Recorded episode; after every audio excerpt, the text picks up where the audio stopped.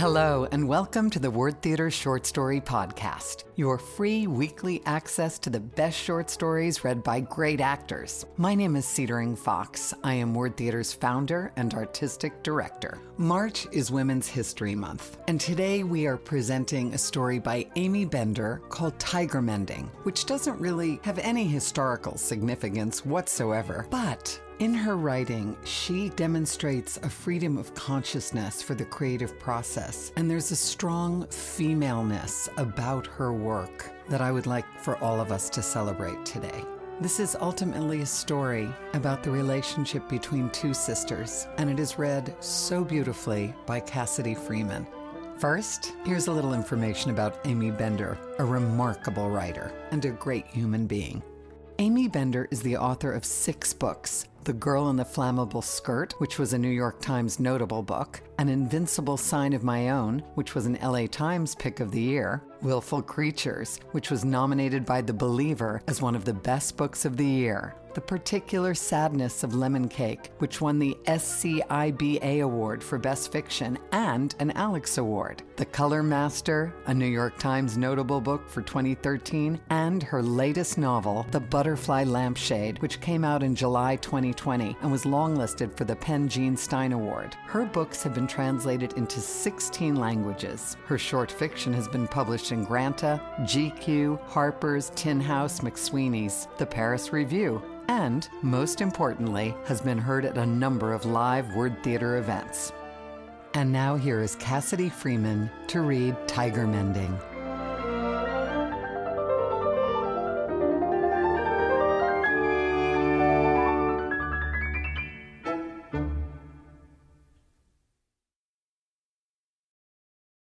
Hi, I'm Cassidy Freeman, and I got to read Amy Bender's story, Tiger Mending. This story is filled with so much imagination, connection between women, loyalty, and love. Its creativeness jumped right off the page as soon as I read it. And it's one of my favorite things I get to do as an actor, is to read for Word Theater. Word Theater brings words to life in a way that just can't happen on the written page. I'm so glad that I met Cedaring Fox, and I'm so glad that I get to share this story with you. My sister got the job. She's the overachiever, and she went to med school for 2 years before she decided she wanted to be a gifted seamstress. What, they said, on the day she left? A surgeon, they told her. You could be a tremendous surgeon. But she said she didn't like the late hours. She got too tired around midnight. She has motor skills better than a machine. She'll fix your handkerchief so well, you can't even see the stitches, like she became one with the handkerchief. I once split my lip jumping from a tree, and she sewed it up with ice and a needle she'd run through the fire. I never even had a scar, just the thinnest white line. So, of course, when the two women came through the sewing school, they spotted her first. She was working on her final exam, a lime-colored ball gown with tiny diamonds sewn into the collar, and she was fully absorbed in it, constructing infinitesimal loops while they hovered with their severe hair and heady tree smell. Like bamboo, my sister said, watching her work. My sister's so steady, she didn't even flinch, but everyone else in the class seized upon the distraction, staring at the two Amazonian women, both 6 feet tall and strikingly beautiful. When I met them later, I felt like I'd landed straight inside a magazine ad. At the time, I was working at Burger King as block manager. There were 2 on the block, and I took any distraction offered me and used it to its hilt. Once a guy came in and ordered a Big Mac, and I spent 2 days telling that story to every customer, and it's not a good story. There's so rarely any intrigue in this shabberdash world of burger warming that you take what you can get. But my sister was born with supernatural focus, and the two women watched her and her alone. Who can compete? My sister's won all the contests she's ever been in, not because she's such an outrageous competitor, But because she's so focused in this gentle way, why not win? Sometimes it's all you need to run the fastest, or play the clearest piano, or to ace the standardized test, pausing at each question until it has slid through your mind to exit as a penciled-in circle. In low, sweet voices, they asked if she'd like to see Asia. She finally looked up from her work. Is there a sewing job there? They nodded. She said she'd love to see Asia. She'd never left America. They said, well, it's a highly unusual job. May I bring my sister? She asked. She's never traveled either. The two women glanced at each other. What does your sister do? She's a manager of the Burger Kings, down on 4th. Their disapproval was faint but palpable, especially in the upper lip. She would simply keep you company. What we're offering you is a position of tremendous privilege. Aren't you interested in hearing about it first? My sister nodded lightly. It sounds very interesting, she said, but I cannot travel without my sister.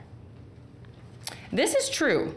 My sister, the one with the incredible focus, has a terrible fear of airplanes. Terrible. Incapacitating. The only way she can relax on a flight is if I am there, because I am always having some kind of crisis, and she focuses in and fixes me and forgets her own concerns.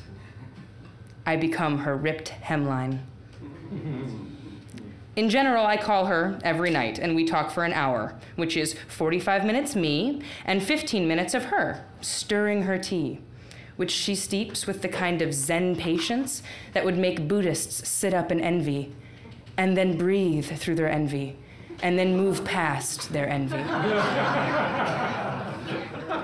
I'm really, really lucky that she's my sister. Otherwise, no one like her would give someone like me the time of day. The two Amazonian women, lousy with confidence with their ridiculous cheekbones, in these long yellow print dress, I met them later, said, okay. They observed my sister's hands, quiet in her lap. Do you get along with animals? They asked. And she said, yes. She loved animals, all animals without exception. Do you have allergies to cats? They asked. And she said, no. She was only allergic to pine nuts. The slightly taller one reached inside her dress pocket, a pocket so well hidden inside the fabric, it was like she was reaching into the ether of space, and from it, her hand returned with an airplane ticket. We are very happy to have found you, they said. The additional ticket will arrive tomorrow. My sister smiled. I know her. She was probably terrified to see that ticket, and also really wanted to return back to the diamond loops. She probably wasn't even that curious about the new job yet. She was, and is, stubbornly, mind-numbingly interested in the present moment. As kids, I used to come home, and she'd be at the living room window. It was the best window in the apartment, and looked out in the far distance on the tip of a mountain. For years, I'd try to get her to play with me, but she was unplayable. She stared out that window, never moving, for over 3 hours. By night, when she'd returned, I'd usually injured myself in some way or another, and I asked her about it as she tended to me. She said the reason she could pay acute attention now was because of the window. It empties me out, she said, which scared me. No, she said, to my frightened face, and she sat on the edge of my bed and ran a washcloth over my forehead. It's good, she said. It makes room for other things. Me? I asked, with hope. And she nodded. You.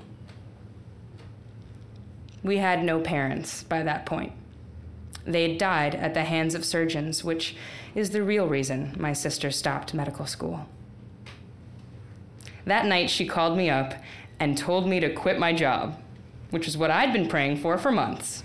That somehow I'd get a magical phone call telling me to quit my job because I was going on an exciting vacation. I threw down my BK apron, packed, and prepared as long an account as my life complaints as I could. On the plane, I asked my sister what we were doing, what her job was, but she refolded her tray table and said nothing. Asia, I said. What country? She stared out the porthole. It was the airplane that told us as we buckled our seatbelts. We were heading to Kuala Lumpur, straight into the heart of Malaysia. Wait, where's Malaysia again? I whispered. And my sister drew a map on the napkin beneath her ginger ale. During the flight, I drank Bloody Marys while my sister embroidered a doily. Even watching her work seemed to soothe the other passengers. I whispered all my problems into her ear, and she returned them back to me in slow sentences that did the work of a lullaby. My eyes grew heavy. During the descent, she gave the doily to the man across the aisle, worried about his ailing son, and the needlework was so elegant that it made him feel better just holding it. That's the thing with handmade items. They still have the person's, maker's mark on them. And when you hold them, you feel less alone. This is why everyone that eats a Whopper leaves a little more depressed than they were when they arrived. Nobody cooked that burger.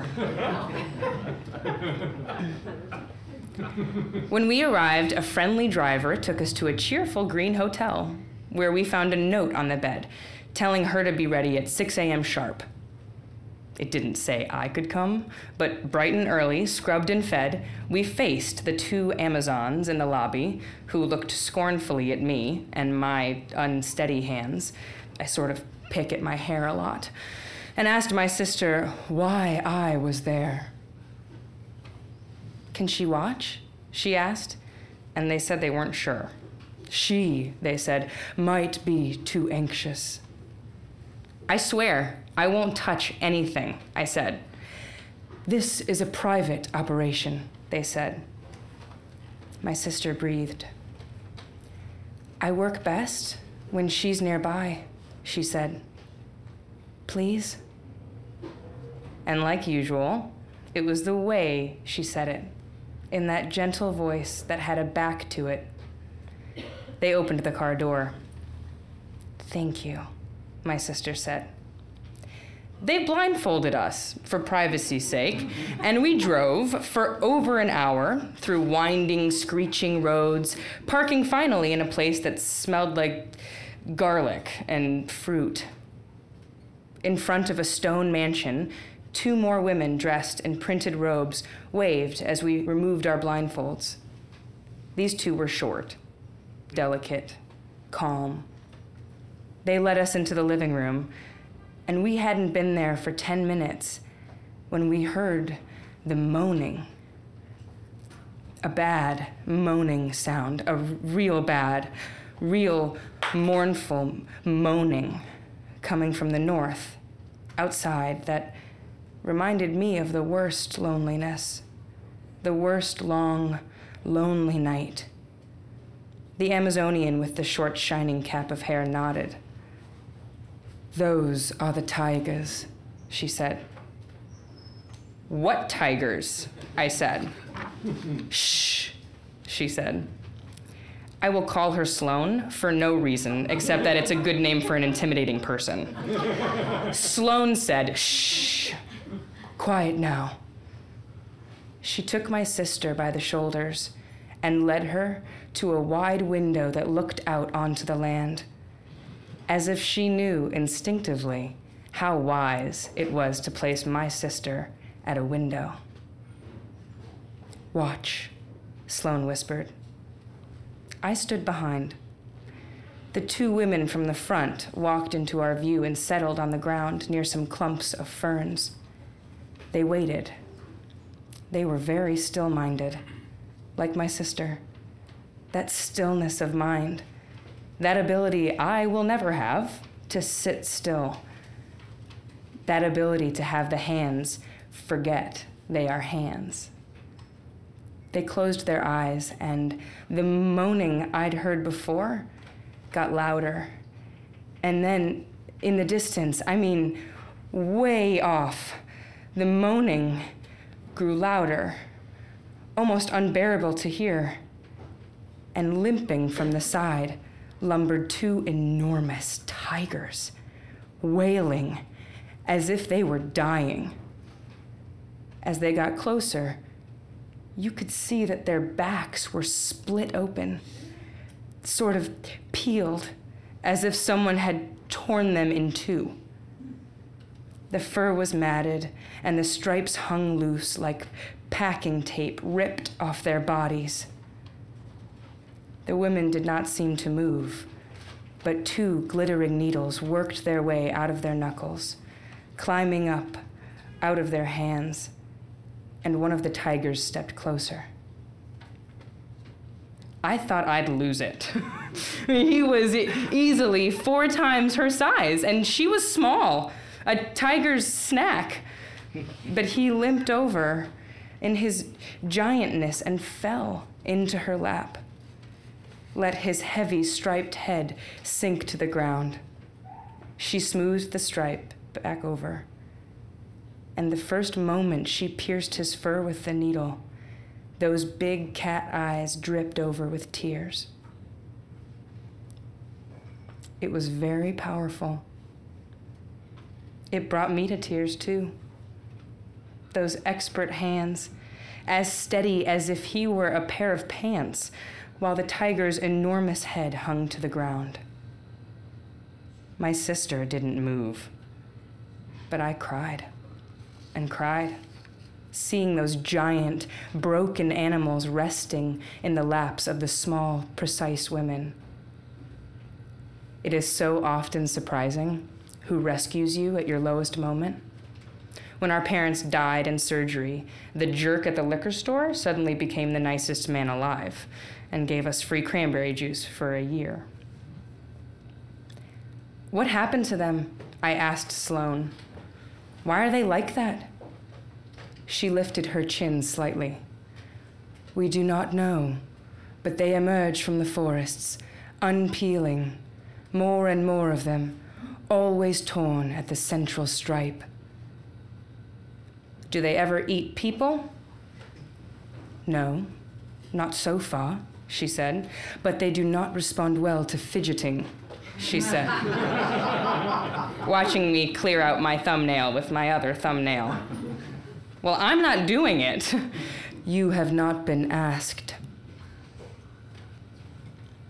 They're so sad, said my sister. Well, wouldn't you be if you were a tiger? Unpeeling.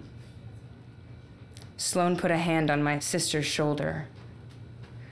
When the mending was done, all 4, women and beasts, sat in the sun for at least half an hour, tiger's chest heaving, woman's hands clutched in its fur. The day grew warm. In the distance, the moaning began again, and 2 more tigers limped up while the first 2 stretched out and slept on the ground. The women sewed the next 2, and the next. One had a bloody rip across its white belly. After a few hours of work, the women put their needles away. The tigers raised themselves up and, without any lick or acknowledgement, walked off, deep into that place where tigers lived. The women returned to the house. Inside, they smelled so deeply and earthily of cat that they were almost unrecognizable. They also seemed lighter, nearly giddy. It was lunchtime. They joined us at the table, where Sloane served an amazing soup of curry and prawns. It is an honor, said Sloane, to mend the tigers. I see, said my sister. You will need very little training since your skill level is already so high. But my sister seemed frightened, in a way I hadn't seen before. She didn't eat much of her soup, and she returned her eyes to the window, to the tangles of fluttering leaves. I would have to go find out, she said finally, when the chef entered with a tray of mango tartlets. Find out what? Why they unpeel, she said. She hung her head, as if she was ashamed of her interest. You are a mender, said Sloane gently, not a zoologist. I support my sister's interest in the source, I said. Sloane flinched every time I opened my mouth. The source, my sister echoed. The world has changed, said Sloane, passing a mango tartlet to me, reluctantly, which I ate, pronto. It was unlike my sister to need the cause. She was fine, usually, with just how things were, but she whispered to me as we roamed outside, looking for clues, which we found none. She whispered that she felt something dangerous in the unpeeling, that she felt she would have to know about it in order to sow the tiger suitably. I'm not worried about the sowing, she said. I'm worried about the gesture I place inside the thread. I nodded. I'm a good fighter, is all. I don't care about thread gestures, but I am willing to throw a punch at some tiger asshole if need be. We spent the rest of the day outside, but there were no tigers to be seen. Where they lived was somewhere far, far off, and the journey they took to arrive here must have been the worst time of their lives. Ripped open like that, suddenly prey to vultures or other predators when they were usually the ones to instill fear. We slept that night at the mansion, in feather beds so soft I found them impossible to sleep in. Come morning, they had my sister join the two outside, and I cried again, watching the big tiger head at her feet while she sewed with her usual stillness. The three together were unusually productive, and sewn tigers piled up around them. But instead of that giddiness that showed up in the other women, my sister grew heavier that afternoon, and she said she was sure she was doing something wrong. Oh no, said Sloane, serving us tea, you were remarkable. I am missing something, my sister said. I am missing something important. Sloane retired for a nap, but I snuck out. I had been warned, but really, they were treating me like shit anyway. I walked a long distance, but I'm a sturdy walker, and I trusted where my feet went. And I did not like the sight of my sister staring into her teacup. I did not like the feeling it gave me of worrying. Before I left, I sat her in front of the window and told her to empty herself. And her eyes were grateful in a way I was used to feeling in my own face, but was not accustomed to seeing in hers. I walked for hours, and the wet air clung to my shirt and hair. I took a nap inside some ferns. The sun was setting, and I would have walked all night, but when I reached a cluster of trees, something felt different. There was no wailing yet, but I could feel the stirring before the wailing, which is almost worse. I swear I could hear the dread. I climbed up a tree and waited. I don't know what I expected. People, I guess. People with knives cutting in.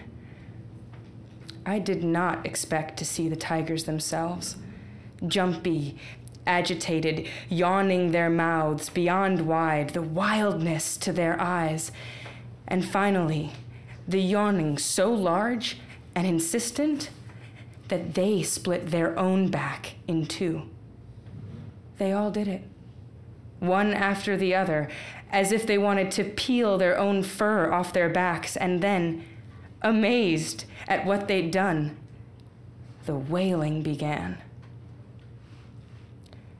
One by one, they left the trees and began their slow journey to be mended. It left me with the oddest, most unsettled feeling. I walked back when it was night, under a half moon, and I found my sister still at the window.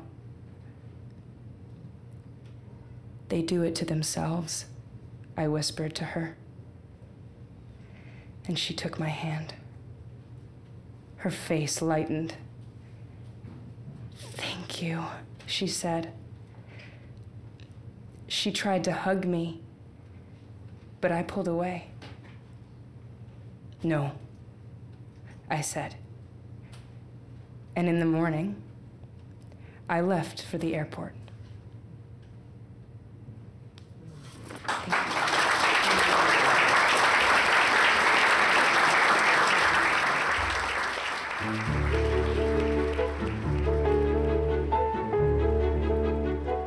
We hope you've enjoyed Tiger Mending by Amy Bender.